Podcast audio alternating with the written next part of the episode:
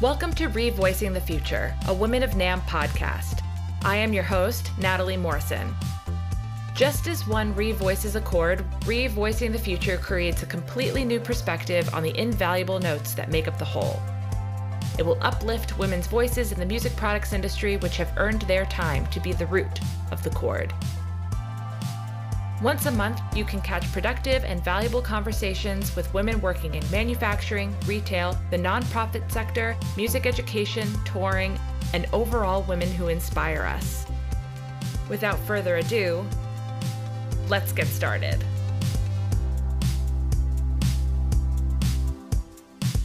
What's up, everyone? Welcome back to Revoicing the Future. I am your host, Natalie Morrison. Thank you for tuning in as always. How's it going? How are you doing? I'm really excited for this month's episode, but before we dive into that, I wanted to make a couple of announcements. First, I just wanted to thank everyone for all of the support that they have given Women of NAMM and the Revoicing the Future announcement. It has truly been really, really awesome to see everyone embrace the organization and the podcast the way that they have. And it just shows the importance and the impact that we can have on our industry. And uh, just on behalf of everyone involved, thank you, thank you thank you. It's, that's all I can say. And just stay tuned because we have some really exciting things coming down the pipeline for Women of NAMM, for Revoicing the Future. It's just a really exciting time, and we are just thrilled that you are on this journey with us. So, a couple of other things. If you are attending the NAMM show, which by the time this episode goes live will be approximately two months away, there are two exciting events that I wanted to draw your attention to. First and foremost, Women of NAMM will be hosting a networking event on Friday, June 3rd from 6 to 7 p.m. at the rooftop pool at the Westin Hotel. That was a mouthful. Anyway, Friday, June 3rd, 6 to 7 p.m. at the rooftop pool at the Westin Hotel. Come hang out with us. Come network, come mingle. I'm going to be meeting some people for the very first time in person who have been on the podcast, which is wild to think about. But it's been a long time coming, and I'm just so excited to finally be in person with people and not network via computer screen. So, come join, come hang, come one, come all. It's going to be a grand old time, and I'm really excited. So, if I'm excited, that means you should be excited. Event number two that I wanted to make you aware of is that Revoice in the Future will be hosting a live recording of the podcast at the NAMM show, specifically at the Harmon Truck, and I will have more details to share once I get them. But that's all I can tell you right now is that there is a live recording of the podcast happening at the NAMM show. And the reason that I am repeating this multiple times is that I still cannot myself fathom the fact that this is actually happening. So if you want to see myself, Stephanie, and Julia live on stage interviewing some incredible women, be sure to follow Women of NAMM on social media. Be sure to follow myself, Stephanie, and Julia on social media because we will be promoting this. Like, this is a dream come true, and I can't even put together the words to describe how I'm feeling right now. But don't worry, I have two months to do that. So I'm just going to be living in this like surreal phase of the news and the excitement that is to come. Anyway, so be sure to stay tuned on more details with that. But go to the NAMM show. And when you do go to the NAMM show, come to the Women of NAMM reception Friday, June 3rd from 6 to 7 p.m. at the rooftop pool at the Westin.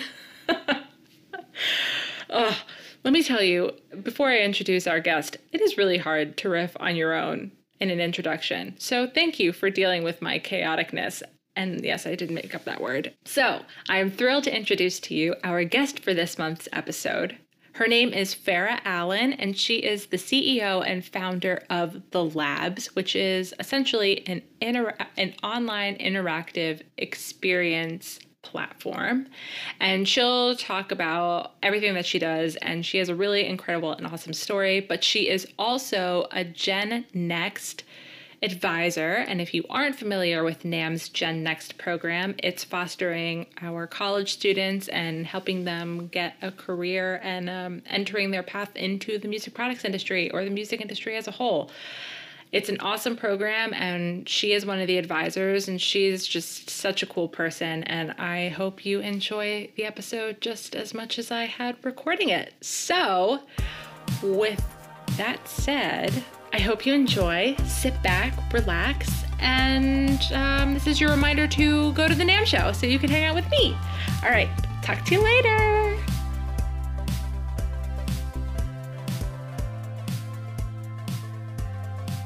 Hi, Farah. Thank you so much for joining Revoicing the Future. I'm so excited to have you on the podcast. Thank you so much for having me. So, I wanted to start from the beginning, like I do with every episode. And could you please tell us about your career story to how you got to creating the labs? Sure, I love to. Well, um, I have I've grew up in Miami, Florida, and I was a band kid and I was a jazz band kid. So, you know, great life. Anyone who's ever been in jazz band and, and marching band, you know, we have fun. Um, they made whole movies around it one time in band camp. Um, so it's true. We like to talk about band camp a lot. But um, I grew up playing multiple different in- instruments. Um, saxophone was my go to. And um, I was also an artist. So painting, sculpting. I mean, I thought that's what I wanted to do. But my Caribbean parents, who I love and adore now in life, was like refused for me to be anything other than something they were familiar with. so um, I actually went against the grain and became an architect. It's like, okay, at least I get to draw.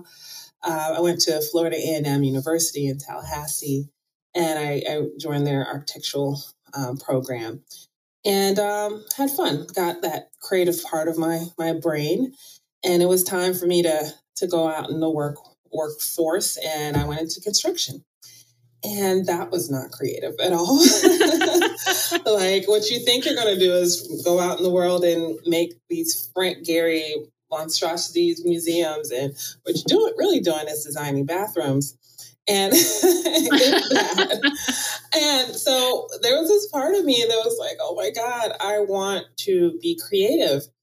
And you know i left that that career i was kind of pushed out because of the whole housing downfall thing but i was actually so glad. I was like give me my give me that that that deal so i can leave. And i went into technology and the thing about technology was i wasn't going to be limited by by um, not knowing or knowing enough. In construction, I kind of had my limit. I know how to do construction. right. There's not much coming out of, of this area that's brand new. But technology, that part of it was always changing. And so I started technology and I got really good with managing technology projects projects. And then I got really good at designing software. I wasn't coding or anything, but I had this, it was like drawing. It was like drawing a picture. and I wanted it to do this, and I wanted it to look like this, and it's going to be for this type of person. And I got good at that. Um, and I became that. I became a solution architect for, for different companies. And even that was limiting myself. I mean, I would make something for Delta, and here you go you know, have fun. I'll make something for some someone else, and here you go. And it was always that something that they wanted me to build, and I always had to be interested. I had to be interested enough to to make it. But the reality is, I, I wasn't really hitting that side of my creative brain that really gets me going and really gets me excited. So I went back to the music industry. I didn't quit or anything. I just started venturing out what what a startup was and I went to my husband, who was in the music industry at the time. Uh, I was like, what problems are there now to, for me to solve, like on a professional level? I know all this stuff about technology. I know how to design it, I know how to build it, I know how to hire for it. I mean, what can I help with? And it was um, he was like, well, there's so many issues, but he was managing artists and he was like, well, they're, they're not doing their split sheets. And there's all these emotional reasons why they're not doing it. There's technical reasons why they don't know to do it. And maybe you can help with that. And in my world, I was fixing that kind of stuff all the time, like automations of stuff so employees don't do it. I could do that. And my creative brain went to solving it in a way where people don't realize that they're doing it. And that involved, you know, creating something that was magical, like like what creatives like to see, exchanging the background, making sure they can work in an environment that they appreciated and they, they thought was fun and making technology work that way. And on the other end, we had um, technology working so that we we're collecting data on who's doing what, what percentage of contribution. It was so complex because there's all these different things that you can do when, it, when like you're writing a song and who gets what and what you're going to count. And it was just a, a, lot, but we did it, right? We, we had a version and, and it had the disclaimer, hey, if you're if you're going to use this, these are the rules that the algorithm that we use. This is the one you have to accept, move forward. And we later found that blockchain technology was really good with this, and it was, you know, the newest thing coming out. And um, it was it was good. It was a, a thing. It was a good thing to do, and people were happy and grateful that we did it. The the artists, at least. but as we got further, as I as me being me, and you know, con- being a, a connector, I got further into like the industry and got up in the, the ranks of the Spotify and the Apples and the music labels and realized, hey, if I'm going to uh, be uh, afford to to do this, I'm going to need some help. I'm going to need this mass quantity of people, or literally, technology is so super expensive. You can't just do it and make money without startup capital, without like this right, yeah. So I um, tried my darnest to to try to to break through it, and you know, it just at one point I had the opportunity to um, pitch and um, to in a pitch competition, and we had like Abigail Disney's it there and Adrian Bowen, who was her co-founder of her company, and they loved my idea, and they're like, "This needs to be for." What we're doing in film, television, and theater. You know, this is a this is something that can be really developed. And um, you know, a few months later, we actually did that. You know, and it was like, oh my God, I got Abby, Abby Disney as a, a, a client in a world that I had no knowledge about, which was film, television. But I was excited for the change, right? And it was um, it felt welcoming as well. Um, and so as soon as we implemented like features for like you know video and writing scripts not just lyrics. The covid hit and it was like okay what do we do now? What are people going to pay for? Um, they're not they're trying to conserve their money you know and and all this these things were changing but our customers really like the fact that they can change their backgrounds in how they collaborate that was that one thing. And they're like, can you make this customer facing? Can I invite a bunch of people in here? Well, no. You know, can I have video comp? Can I like add a Zoom in here? Like, no, you can't. You know, this this thing was developing into something different that really didn't exist outside of what I was doing. If if only I could have these these new features. And so got to working on that got some funding right away. Ooh, funding came out of nowhere. it was like folks get it. They got that that business much quicker. I got funding for it um, immediately. And the first few people on the platform, customers, was like Robert De Niro and and um, wow, uh, Netflix and Hulu premiering movies. And it was like this amazing thing that I was sure was going to last or if it were what exactly the product was going to end up being. But what it was at that time was a something that you can produce content in and buttons would appear, pages would turn automatically within in the space. You can change backgrounds. It was just super customizable um, for an online experience, live stream to pre-recorded video. Right, you had a place that you can be super custom, can make super custom. And so um, the next year, like last year, we did Coming to America too with Amazon and working with Google. And, you know, we realized, hey, this is here to stay. The world has changed. We are in an era of experiences, online experiences.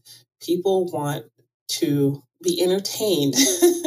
um, they they have a new they have a word everyone knows now meta. Like what is that? And how can i make that for my business? How can i sell more? How can i uh, get more engagement around what i'm doing? It's like business words business reasons not just we're gonna play which is great but how can i use it for my business? And so when we when we look at labs and what we do here we make it easier for you to create these bespoke and experiences for business use, for selling, for a gallery, for concerts, launch parties. We have a um, an environment we made um, for Nikki for Nikki uh, for uh, Megan Stallion, where it's like all her brands are in one one space, and she's promoting her her stuff, and the the different brands have their avenue, and people can come and experience the artist's world, but it's on web and mobile. So these That's are like really cool. Yeah, these are concepts where,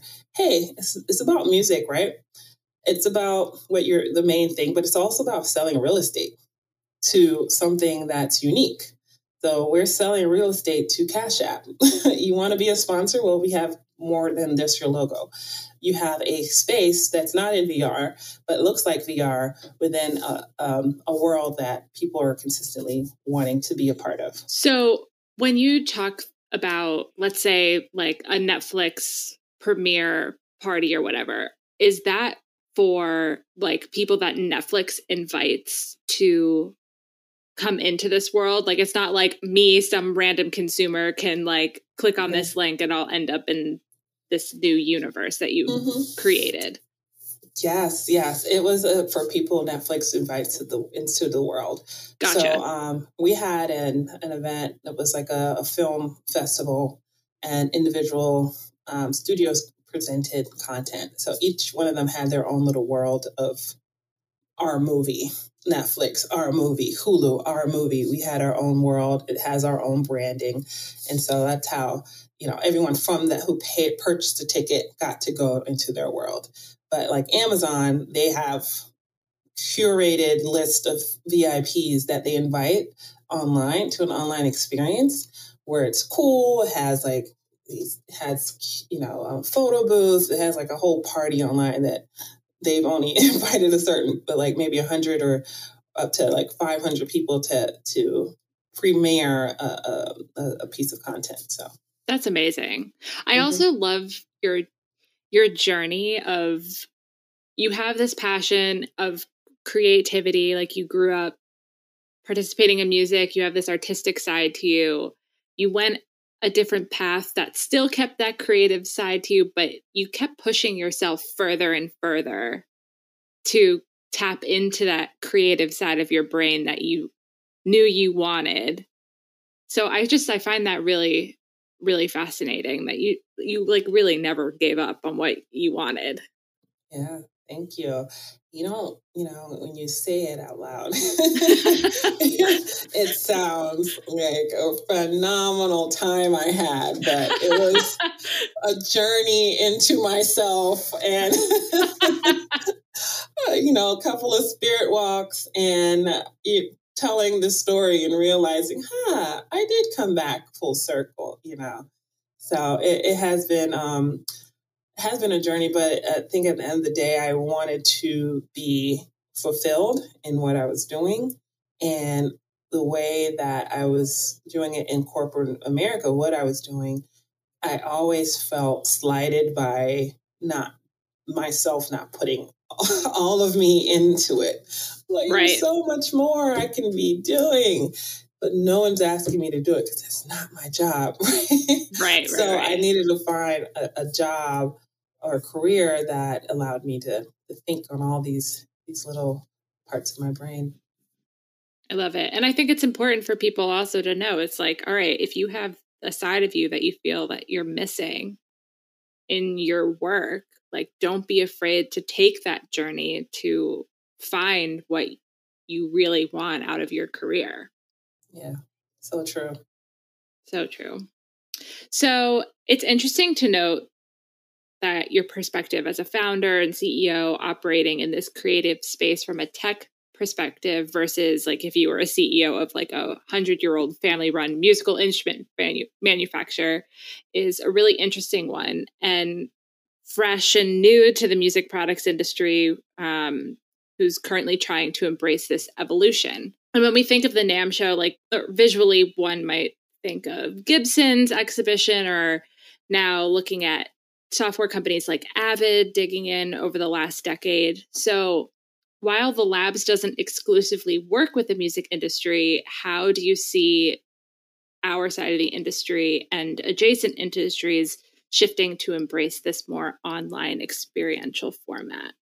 Oh, I have tons of ways. Um, I have tons of ways. So I do have um, one of my board members is um, very heavy into NAMM. I won't name them because I didn't get permission, but we, we've we've talked about this. Um, you know, one experience through you can experience products online, right? There's, right. There's websites, and but you can hit more senses.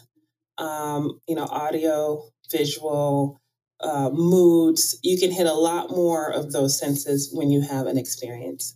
And so, let's say if you are selling um, mics, microphones, you can come in, you can create a product experience where people are coming in to, you know, kind of hearing a mic that's a hot mic with some noises and then pressing a button that says it's fixed because of of you know the the product and you list the product qualities and say hey this is the noise that it would have made if you got something else. It's the noise i'm making this up by the top of my head.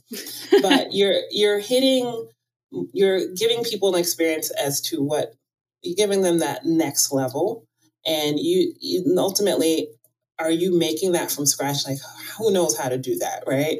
You have to probably go you know find someone to design that for you or custom code that for you. In our platform, you upload the audio and you put this and that, you know, and just put a click here and a click there. So makes it accessible. Access to creating this is the difference between um, what people who have multi billions dollars are doing. They're doing that today. They just have money and they know how to do it versus the people that don't have access who uh, we even make large organizations and departments within those organizations. They're they're not you know supported with the marketing team. they're kind of thrown away in some sorts. And even those folks, you know, how do you create those next things?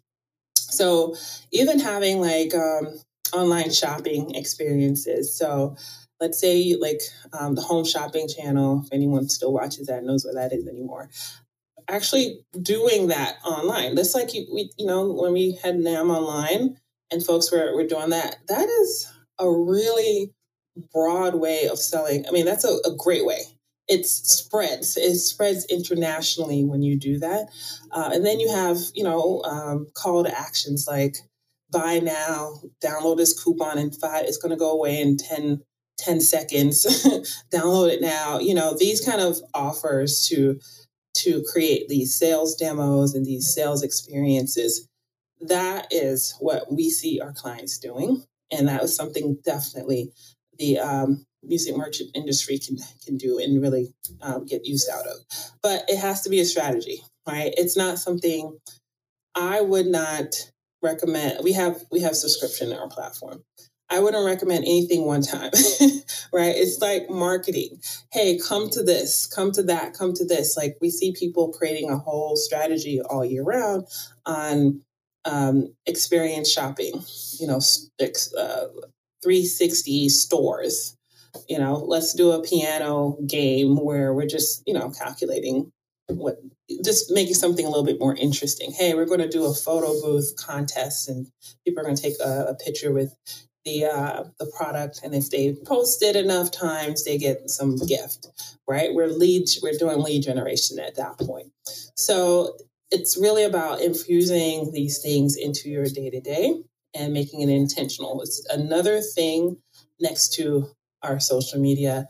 It's another thing next to how we we buy ads. This is how we market our product. This is how we're we're put we're putting the the numbers as to hey sales sold product in stores product online advertising product labs. There's a line item next to that. Amazing.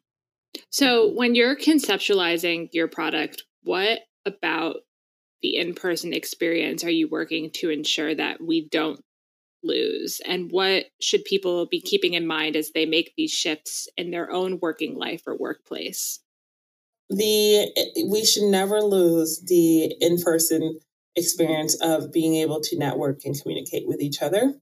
Um, a lot of times folks online are doing this one-sided conversation you know we're talking to you but you can't talk back to us or we're cutting off you know all communications after a while. I think it's it's important to keep it open. Look at facebook and instagram and and like it or not, people are having conversations if you've done good content around what you've put up. Is it good? Is it is it something that needs to be improved? Is it something that they want to purchase? If it is, let me you know let's talk about it. So that should always be um, something that we don't lose.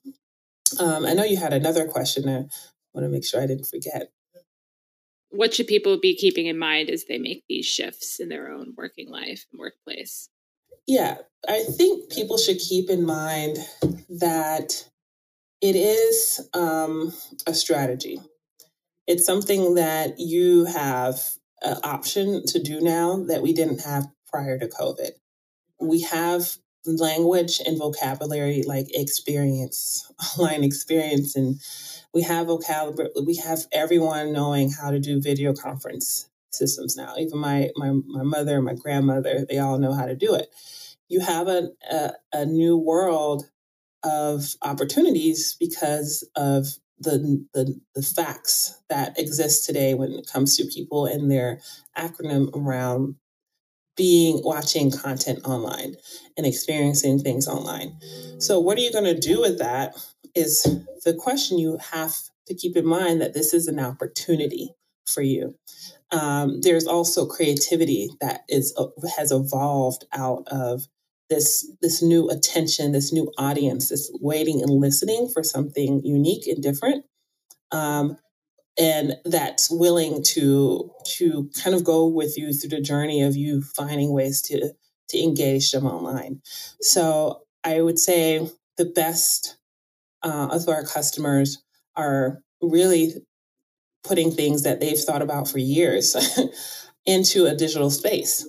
They they don't have any clue as to metaverse. They don't, you know, they're just learning these words, but they know that they've had good times online.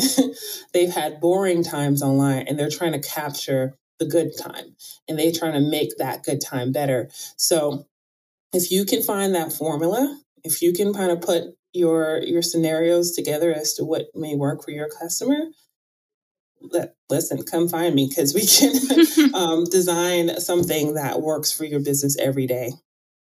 It's amazing let's get into this topic a little bit deeper because I know this is a passion point for you. And we're in this new era with the metaverse and blockchain and NFTs as a resource to help artists retain credit and value for their work and to increase access across location and ability. So, for those of us who aren't aware of the benefits of this um, for tech, can you give us like a high level as to why this is so exciting and how it could be utilized in the music industry. Yes, so it is exciting. I mean, um, I I don't know how many people out there have actually been inside of an Oculus, right? A VR experience. It's so real. It is literally like your all your senses are being hit. I even felt I did um, a roller coaster um, game, and I felt that drop in my heart when you drop down in a roller coaster. like you, I felt that and I wasn't moving. It was just the, you know, they made it so so realistic. And I was flying and I felt like I was flying. I was like getting seasick and or nauseous. And it's really cool how you can hit people on all their senses without actually leaving like your house, right? So that's one. So just imagine like if you haven't imagined, if you haven't um, done it yet, but what music does already without you being in a VR um, platform, and how you can take music and and say, hey, I want to get people, eh, you know, I want to heal people through, you know, with mental, mental illness. I'm going to put imagery in front of that, right? And then I'm going to put vocals in the, you know, people talking behind that. And then I'm going to, you know, make it seem like it's wind coming in my face and splashing. And now I have a whole thing. I have a whole vibe, right? And yeah. and I see like even concerts. So mixing real reality with VR is really cool too because you can just take I've seen the um, concert apps. You take a 360 camera, put it in certain areas on the stage, and you're recording that. And then you put it in a VR, and people can actually click which side of the stage they want to watch you perform. And then they can still twirl around and watch you perform in full audio, bursting in their ears.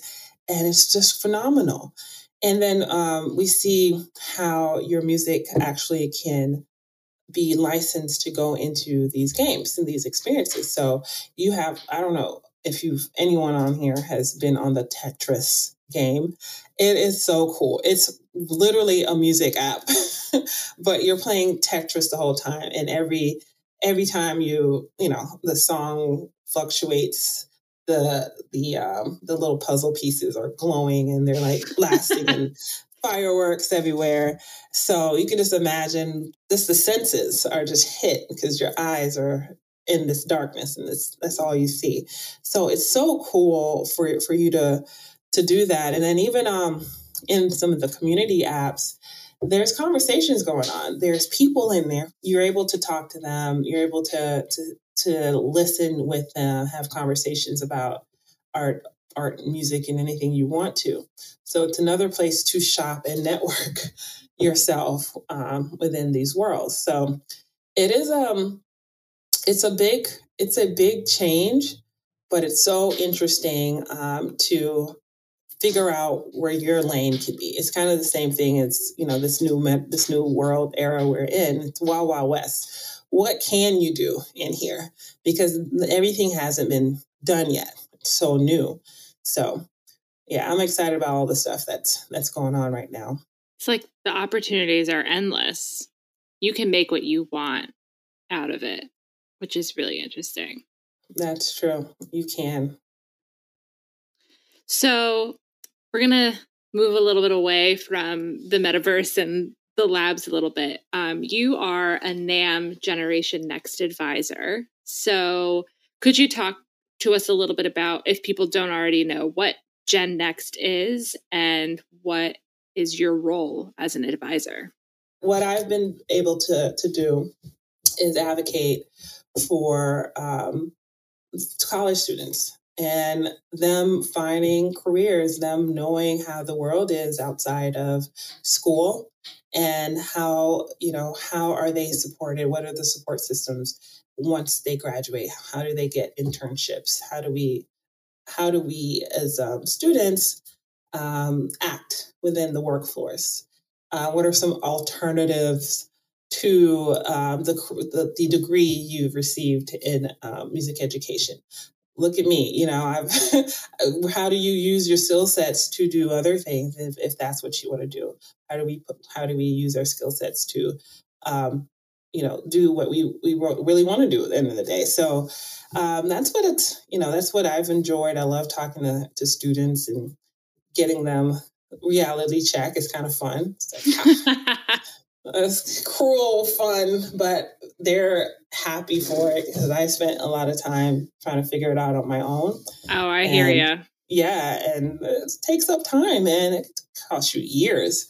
So I just enjoy kind of, you know, the speed at which they are able to to go when they do have the knowledge and it's a wonderful program. Everyone that all the mentors that you know that I've met, they're really passionate about you know making sure that they have the knowledge for them to succeed. So great program. It's amazing. Why you briefly touched on this, but why was it important to you to get involved in this program? Was it based on like your experience when you first started out? I had such a hard time getting information and I don't want I if I can help I don't want people to go through that.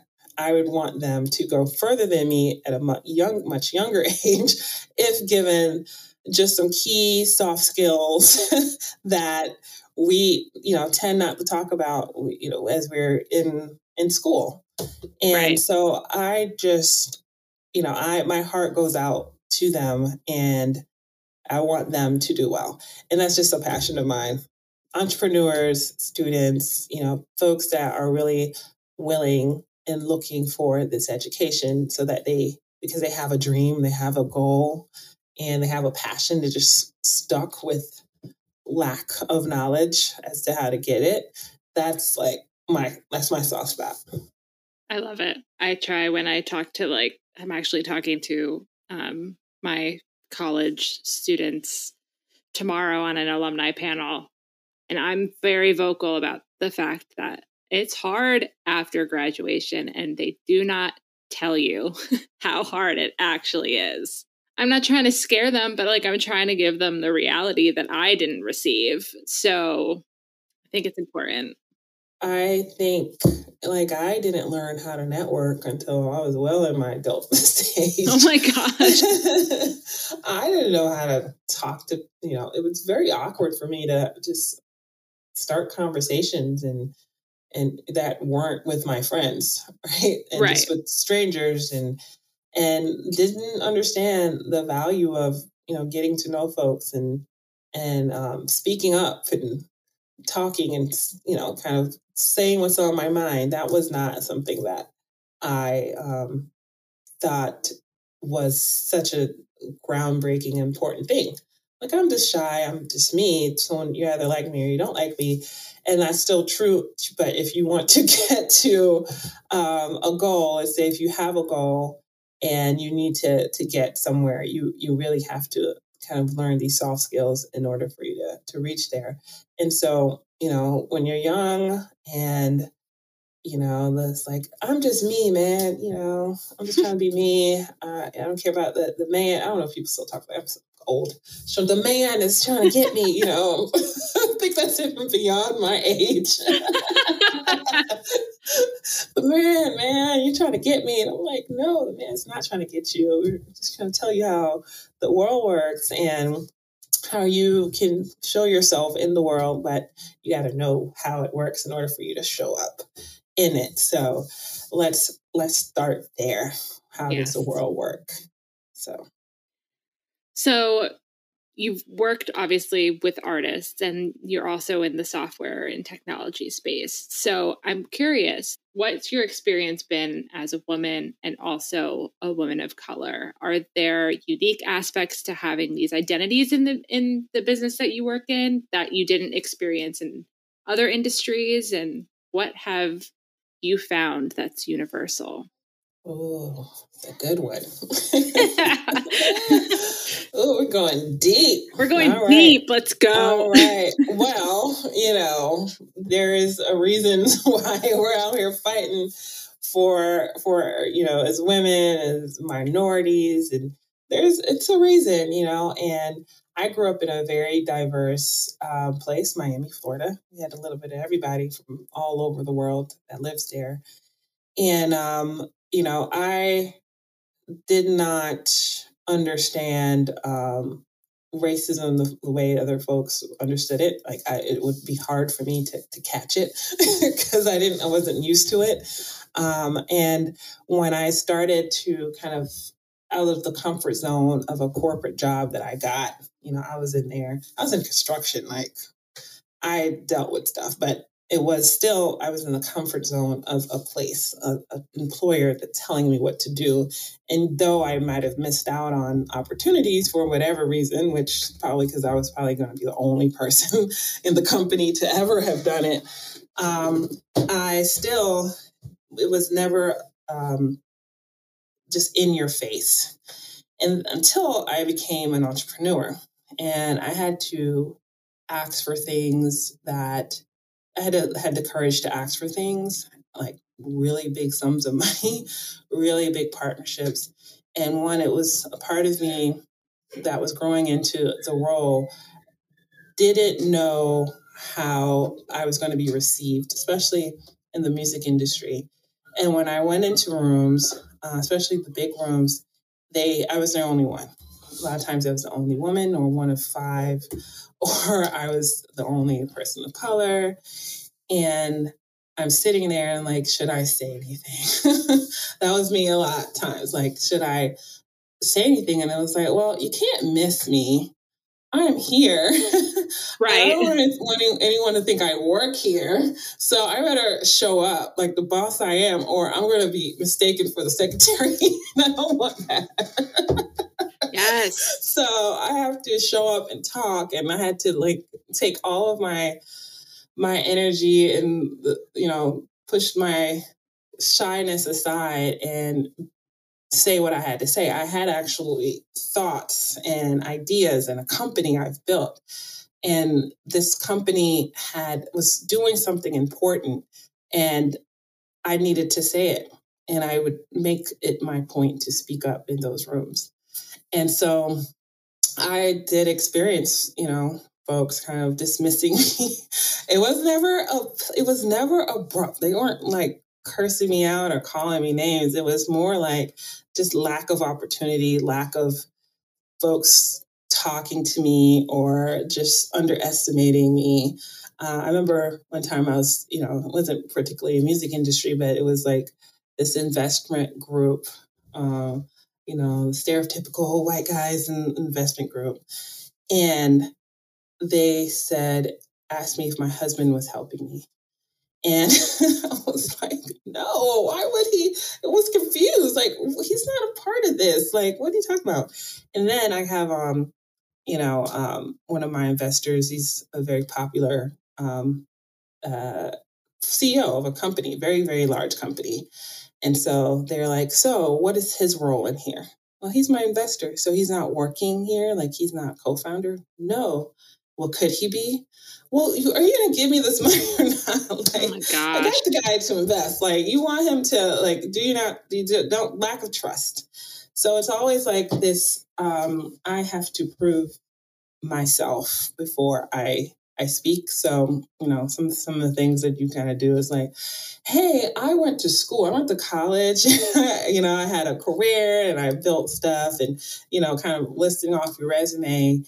And um, you know, I you, you tend to have to overcompensate for for things because you have to kind of do a little bit more than than your counterparts. So I had to get Google. I had to get Amazon to get where I am. I had to, you know, do all these really big things really early because I already knew that if I didn't, it was going to be a very slow walk and maybe a walk that I won't be able to take very long because no one's funding women and black women we have like the least amount like 0.005% of what's out there in vc world and so um you know always having to kind of be aware of it but don't let it sink me yeah. down and um the way you don't let it sink you down is to avoid people who are not progressive.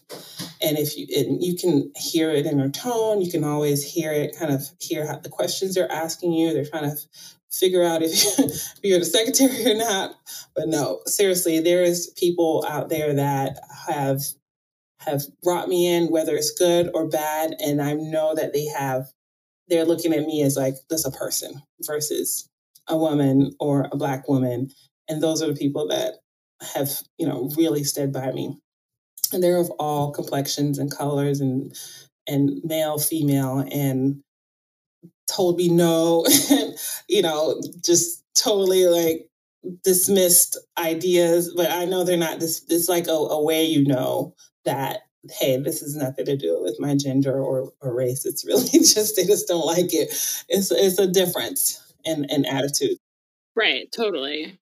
Do you have any advice for like future entrepreneurs that you give out when trying to tackle these big moves?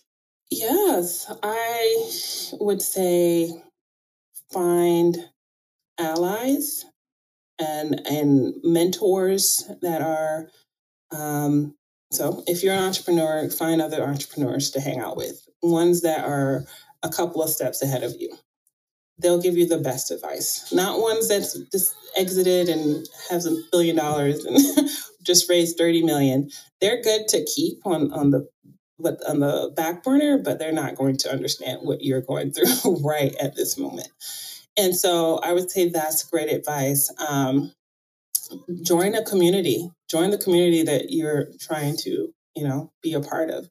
If you're a part of music, be a part of it. Go to NAMM, go to all the music stuff, get to know folks because the industry is really small when you look at it.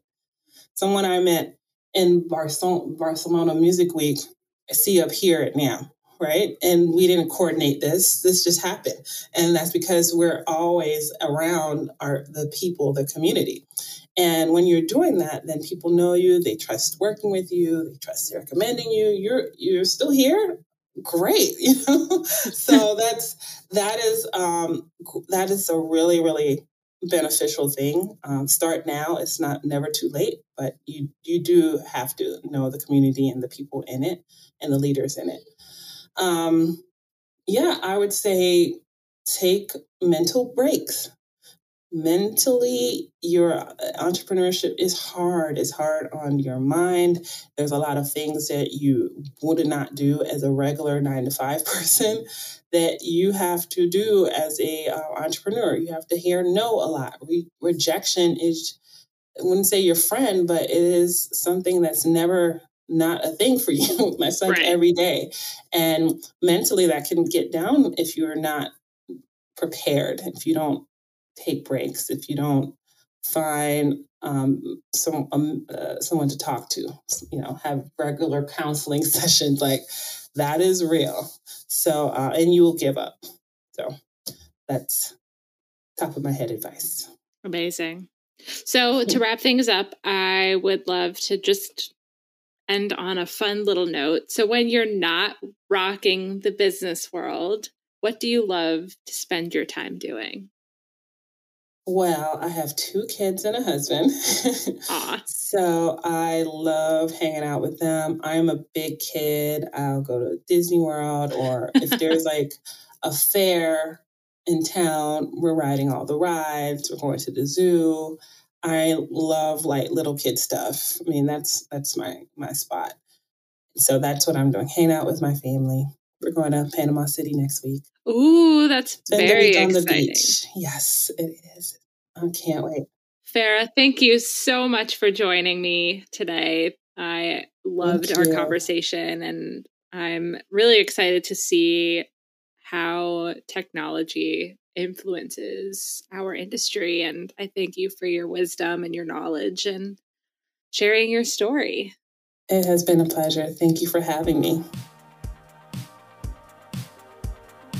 Thanks for listening to this episode of Revoicing the Future. You can subscribe to the podcast on all major streaming platforms or visit our website. Be sure to follow us on social media to stay up to date on all things Women of NAMM.